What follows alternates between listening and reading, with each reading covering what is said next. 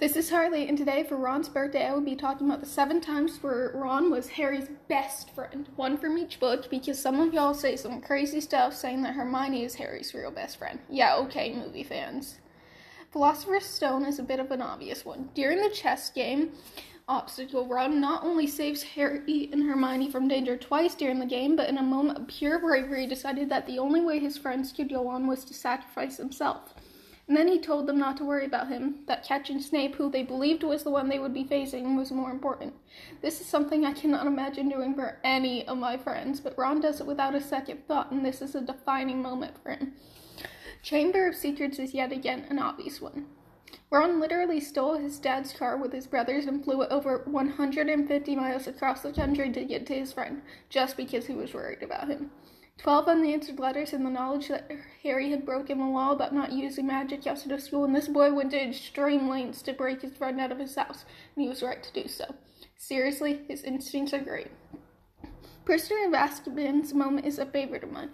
Ron stands on his broken leg between Harry and Sirius, who they all thought was a serial killer, and says the words, If you want to kill Harry, you have to kill us too.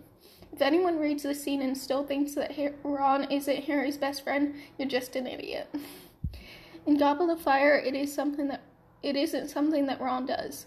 It's something that happens to him. He is the one that the judges decide Harry should save from the lake, the one that Harry would miss most. I swear to Merlin, if I found out that I was the one that one of my friends would miss most, I would probably kiss them right then and there, and to this day, I'm disappointed that it isn't what Ron did. I know I said this for Prisoner of Azkaban, but Ron's best friend moment in Order of the Phoenix is my actual favorite moment, and it isn't even a moment of bravery like the other ones. It's when Ron notices the cuts on the back of Harry's hands.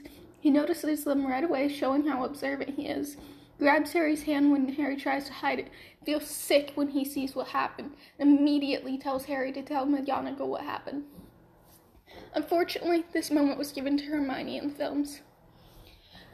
In Half Blood Prince, Ron's best friend moment is again bra- true bravery, but it isn't an act of bravery, it's an offer. At Dumbledore's funeral, when Harry is talking about going on a Horcrux, Ron is the one to say, We'll go with you wherever you're going, and we're with you whatever happens, both without calling Harry thick like Hermione did in the films. And finally, Ron's best friend moment in Deathly Hallows comes after one of his oh, worst moments. Ron was returning to Harry and Hermione after previously leaving them. The first thing he did was dive into a frozen lake after Harry, retrieving Harry and the Sword of Gryffindor, which, by the way, proves how much he belongs in Gryffindor. I should also know that Ron was the second one to scream when they all thought Harry was dead, after McGonagall. In conclusion, Ron is Harry's best friend from the moment he sat down in the same compartment as Harry. From opening his home up to Harry to saving Harry's life, there is no better friend to Ron, no matter what Steve Kloves tried to depict in the films. Happy birthday, Ron. Good luck in your 40s. I'm Harley, and I'm signing off.